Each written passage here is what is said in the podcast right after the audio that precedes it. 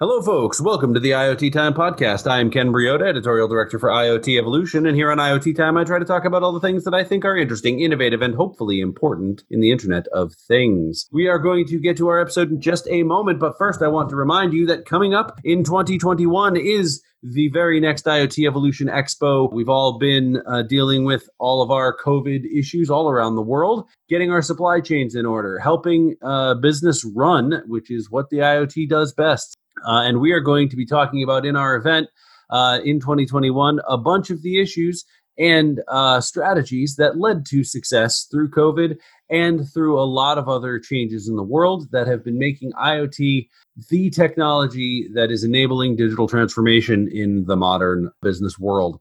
So uh, make sure you go on over to IoTEvolutionExpo.com. That's IoTEvolutionExpo.com. Check out our speaking faculty, our developing agenda, our sponsors and exhibitors lists, and everything else that's going to be going on in Miami in 2021.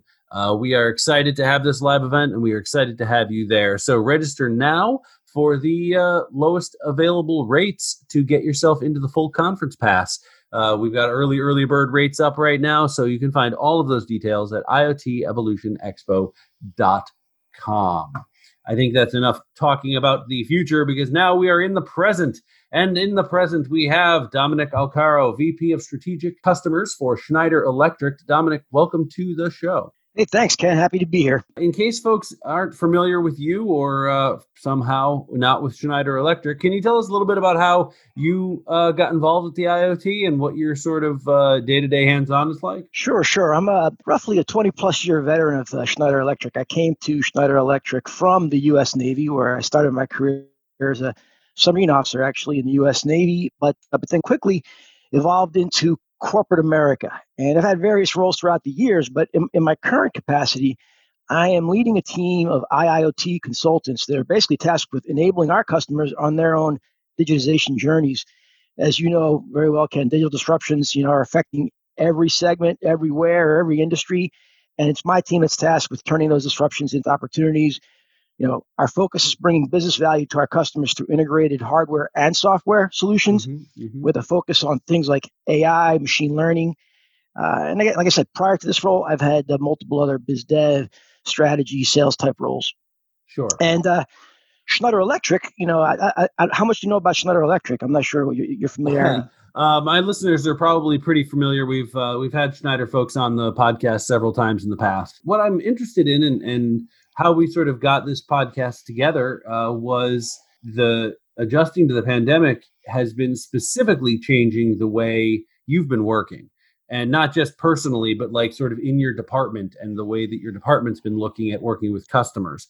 And i find this really interesting and i'd love to hear more about about what's been going on. Yeah yeah you said it uh, it certainly has had a big impact you know so i guess i'll start with you know in terms of our sales focus and uh, what how we are you know strategically changing we are look basically going to reimagine this team. As, i said this team is focused on big strategic customers uh, in in various segments every segment you could imagine oil and gas water wastewater metal mining and minerals hotels healthcare cp consumer packaged goods et cetera et cetera and we're going to have to reimagine the team because the fact is that some of those segments have been very negatively impacted by COVID 19, you know, yeah. oil and gas, automotive. Some have been, you know, actually positively impacted. Uh, I didn't mention it, but data centers, uh, certain aspects of CPG, consumer packaged goods, has been mm-hmm. positively impacted. And but more importantly, we're going to have to refocus the team into more of an agile methodology, Scrum type mentality, where we need to be able to uh, jump on new opportunities as we see them develop, uh, you know, brought on by COVID 19 is this, this, big concept of reshoring due to supply chain disruptions.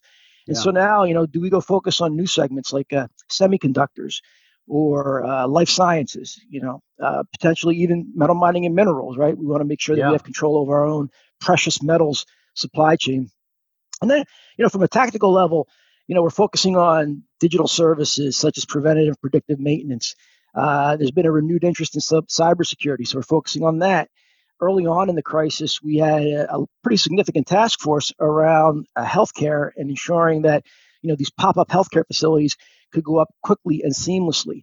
Uh, even even hotels to healthcare. We, we were part of that initiative in turning hotel floors into potential healthcare facilities. Uh, and then the, we're doing things that you know we we didn't believe our customers would ever do. But if you're familiar with like a factory acceptance test or mm-hmm, a witness mm-hmm. uh, customer witness test, we're doing those virtually now. Yeah, and, uh, I wanted know, to ask about that specifically because um, uh, that's the kind of change that I would expect to continue indefinitely, even after COVID ends. Once the infrastructure for these remote, you know, witness testing uh, things, and, and please, if you want for the listeners' benefit, maybe they're not familiar, explain what that is. But I, I would see that going on from now on as the standard practice. And I would agree. And it's not the only one, by the way, that I think is going to go on as a standard practice. But but yeah, in the case of a factory acceptance test or customer witness tests are called, the idea is you actually test the system to the specs that it was designed and you run it through you know live testing and the customer sits there and watches could be a uh, electrical distribution system it could be an automation uh, solution but they literally sit there and show and, you know verify that the voltage came in where it's supposed to come in uh, the, the amperage came in where it's supposed to come in etc uh, and but why can't you do that virtually right i mean right. unless you think that someone is going to be messing with the bits as they flow across the internet and, and the, yeah. changing the story, you know. So is pre-recorded uh, yeah. video. yeah, exactly. hey, hey, listeners, I hate to break it to you. This is pre-recorded audio right now. You're listening to it. Uh, the whole thing is fake. Uh,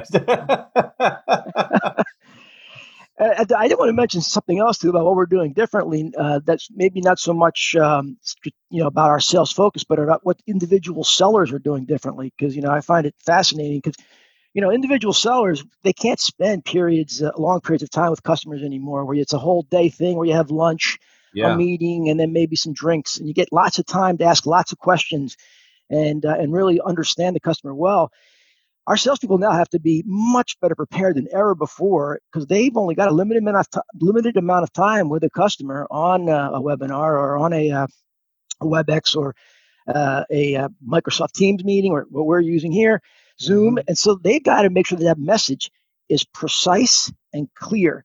And so it's really helped us hone our, our messages to be much more impactful.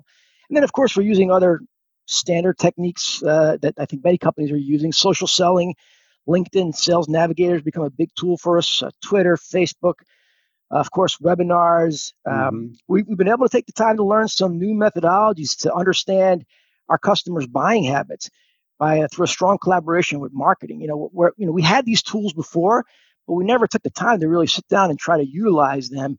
And now we are understanding. You know, how how often has a customer visited a website and what pa- what white papers have they downloaded what products were they interested in and how yeah. can we use that to maybe you know ask some thoughtful questions we're even texting customers you know which we never we never did before and yeah. they're they're, they're responding which is pretty which is pretty cool yeah that, and, uh, that, you know it's interesting because i guess what would have been considered alternative methods of commu- customer communication are at the same time more intimate because that's sort of how people communicate with their personal contacts and their personal daily lives and and also uh, more immediate.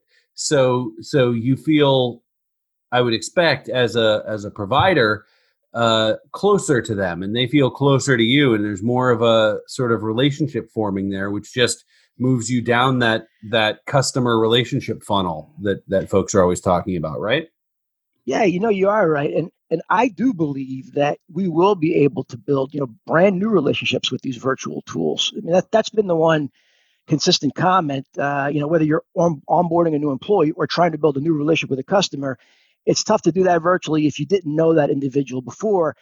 But I'm seeing that it, it is possible. It is possible. Mm-hmm. I, I myself have developed relationships just via Zoom. No question about it. Maybe we'll develop a relationship, Ken, via via this.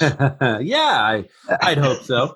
Um, well, that's, one last that's thing that's interesting to me, though, is that, um, and just to sort of circle back to, I think that a lot of these processes that we've been developing over the last, oh God, it's been what, 17 years since March? Um, and uh, a lot of the tools that we've been developing are going to make processes better moving forward it seems like more approachable, more effective, certainly more efficient. uh, I, I I think that we're going to find across a lot of industries that that we're going that this forced adaptation is going to be a net positive. I I, uh, I do agree. I really do. I mean, I think face to face selling will eventually return, but not oh. to the extent that it existed before. You know, we're yeah. gonna we're gonna find ways to just be smarter about it. I think you're right. I think you're gonna see the end of the the the week long sales trip for one client kind of thing. Uh, although that was sort of already starting to go away. Yeah, yeah, you're right. one, one, one last tool I wanted to mention because uh, I talked about virtual factory acceptance testing, but we're also doing virtual factory tours. Mm-hmm. And uh, you know, at some point, I'd love to tell you about our uh, Lexington, Kentucky smart factory and what we've done there over the years. But but we we're using that as a face-to-face selling tool, and then we pivoted, and now we do daily virtual tours of this factory where somebody rolls around with a camera, and uh, we have multiple customers on at the same time. So it's a mm-hmm. one-to-many type relationship, more efficient from that perspective, and they're actually able to interact quite well, ask questions, and it's been working really great. That's awesome. Um, there's no time like the present. Uh, I'd love to hear more about the the factory in in you said Lexington in Kentucky. Lexington, Kentucky. Yes, yeah, yeah. it's a, it's a it's a factory where we make uh, safety switches and load centers. You know, basically, mm-hmm. you know, panels where you insert circuit breakers. Uh, we make about two to three thousand safety switches a day, about nine thousand load centers there per day. It's about a fifty year old factory, and uh, the automation journey actually started probably about 30 plus years ago there. Mm-hmm. But it's been accelerated over the last five years for sure. And uh, what we've seen as a result, by, by, automation, I'm talking about implementing things like uh, newer and better HMIs, uh, some virtual reality tools, which I can tell you about. But we've seen a 20% decrease in mean time to repair, 3.5% year over year energy savings since 2012. So every year, another 3.5, basically a compounded 3.5% decrease in energy usage. That's and amazing. 90%, yeah, and 90% uh, elimination of paperwork. The real story here, though, is that, it, again, it started 30 years ago, accelerated in the last five years, and it's been, you know, a step at a time kind of process. And it's part of the story that we typically tell customers that are looking to understand how to automate and make their factories and their industry smarter. It's oftentimes a start with some small steps and, and expand from there, yeah. which is exactly what we did here. And in the end, the um, the overall the OEE overall equipment effectiveness gone up by five percent, which doesn't sound like a lot, but the dollar savings from that are uh, Huge, are tremendous. Yeah. yeah, and what was really cool too is we did that by there were different cells in the factory that were each uh, optimizing for their own OEE. No one was looking at though how the, all the cells interacted and making sure that the overall OEE was synchronized and optimized. And we brought in uh, one of our partners, AVEVA. We're actually a, uh, an owner of AVEVA software company. Uh, they have a platform called AVEVA Insight, which helped us uh, to do that. And, and mm-hmm. it even allowed you to understand things like how to schedule lunch breaks more efficiently and, and shifts so that these individual cells were all transitioning the product from one to the other much more efficiently. Yeah. Is there? Have you seen sort of? I, uh, let me start over. Let me do this a different way. The looking back now with some with some hindsight over the last you know nearly a year, it seems like if we had had more early adoption and development in automation of manufacturing and supply chain especially that would have ameliorated a lot of the struggle here that we've seen with covid because you know the the various shortages that we had early, the struggle that some of the uh, shipping companies are having still in delays.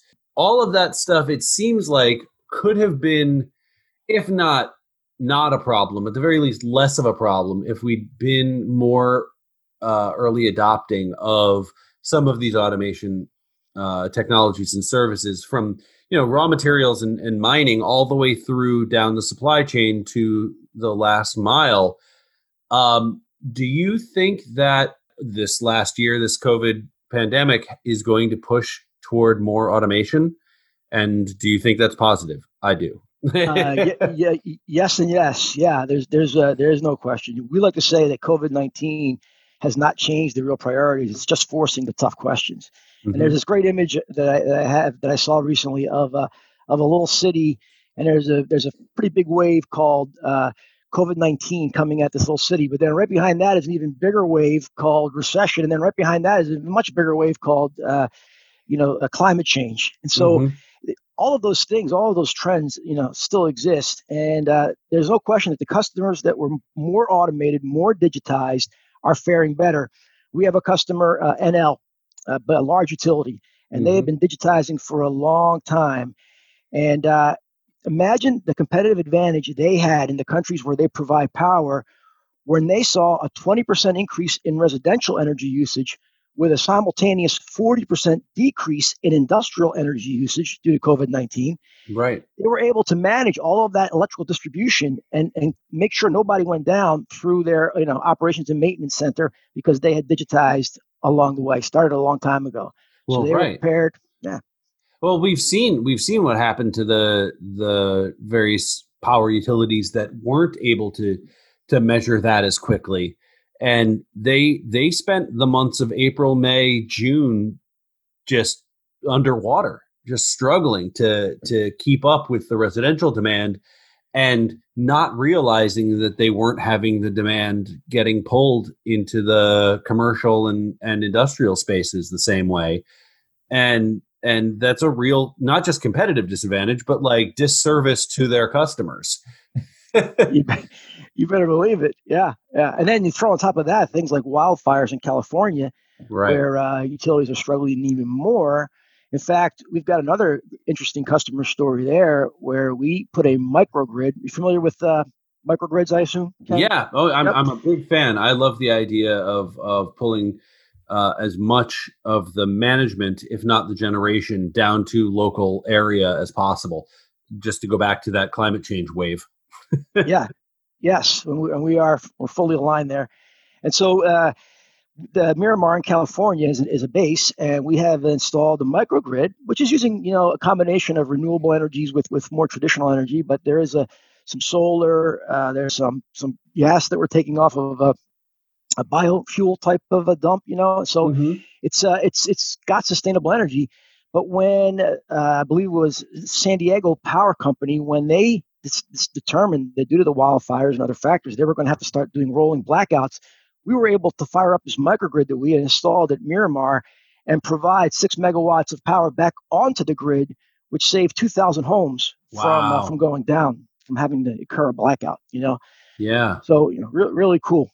Oh, sure, because you know, uh, uh, in the summer months, blackouts are deadly. You know, there there's plenty of, uh, not to mention food waste and and things like that. But but if you're talking about Southern California or Florida or you know anywhere else in the middle of the earth, the the heat is a problem and people can die and and especially when they feel stuck in their homes because they want to be responsible and safe like people should be people can suffocate and and and get overheated and, and all that all those problems that can happen and now we're starting to turn the corner. I live in the northeast in new england uh, of in, in the us uh, we're starting to turn the corner toward winter where again I, i'm going to be uh, drawing on the power grid for heat and i'm sure i'm not the only one. So that's going to be another huge drain on the the energy infrastructure. And the more edge intelligence there is the more insight into the networks that the utilities have the better for all of us for sure and as you know that's all powered by iot i mean that, uh, yeah. it's, it's it's all possible now because of iot mm-hmm. yeah we, we like to talk about energy as a service you know which uh, you know microgrids are kind of at the center of yep, but the yep. idea is yeah, to, think about it today, we get our energy as a service from the utility. The only thing that stinks about that service is we've got a little choice as far as the quality of, of that service or resiliency, right? The yeah, sustainability yeah. Or, or even the cost. But with a, a microgrid, you can actually set it up uh, so you have flexibility in all three of those areas. You can make it very resilient. You can power it with sustainable fuels, and uh, you can set up the price structure that you want. In fact, you can you know set a flat monthly fee. You can uh, you can price it based on the actual usage consumption. But mm-hmm. the point is flexibility in all these areas that the utilities just can't give you today because of how they're how they're structured, how they're set up. Yeah. Um, uh, unfortunately, we I, we could talk about this forever. Uh, I'm sure, and there's a ton to to cover here. But unfortunately, we're nearing the end of our time. Uh, Dominic, can you tell uh, tell the folks out there listening where they can find more about what you're working on at Schneider and and uh, where they can follow you for uh, more updates moving ahead. Sure. I mean, I'm available on LinkedIn. You know, Dominic Alcaro, just uh, as the name is spelled, uh, as I assume they would see in the podcast, and. Uh, our website, se.com, provides uh, links to all anything we've talked about and, and a whole lot more. Awesome. And those links will be in the show notes for you folks out there listening, as you know. Uh, you can find me on Twitter at Ken Briodagh or at IoT Evolution. Please visit IoTEvolutionWorld.com for all the fits it's news to print in the IoT. Uh, make sure you uh, check out IoTEvolutionExpo.com to keep up with everything that's going on with IoT Evolution Expo 2021. It's time to grow, including, of course, our uh, uh always popular and always huge industrial IoT track where we're going to be talking about these issues and many, many others. Uh, all at IoTEvolutionExpo.com. Don't forget to rate, review, like, subscribe, do all those things that you do for podcasts that you love, like you do IoT Time, I hope. And uh, if you want to join the IoT Time team, and uh, make sure you send me an email and we can talk about various sponsorship opportunities for an episode, a, uh, a group of episodes, or even an entire season uh, coming up as we are on the backside of season five here on IoT Time.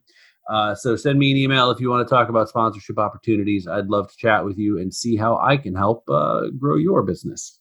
Uh, Dominic Alcaro of Schneider Electric, thank you so much for being my guest. Thank you. I really enjoyed it. And by the way, I think that's a great title. Uh, it's time to grow. I, th- I, think you have it right with that. Uh, spot on. We need to thank- transform digitally faster and faster. Thank you very much. I appreciate that, and uh, maybe I can twist your arm to join in the speaking faculty for uh, for next year. I'd love to uh, talk to you about that off the air. Don't answer now. I'm just publicly shaming you. I'll get you to, I'll get you to say yes uh, later. definitely interested in talking further about that for sure. All right, you heard it, folks. That's as good as a promise. Uh, that is unfortunately all the IoT time we have left now. But uh, I hope you'll all join us next time. Take care of each other wear a mask, wash your hands, and thank you so much for listening. Have a great day. Thanks, Ken. See you. Thank you.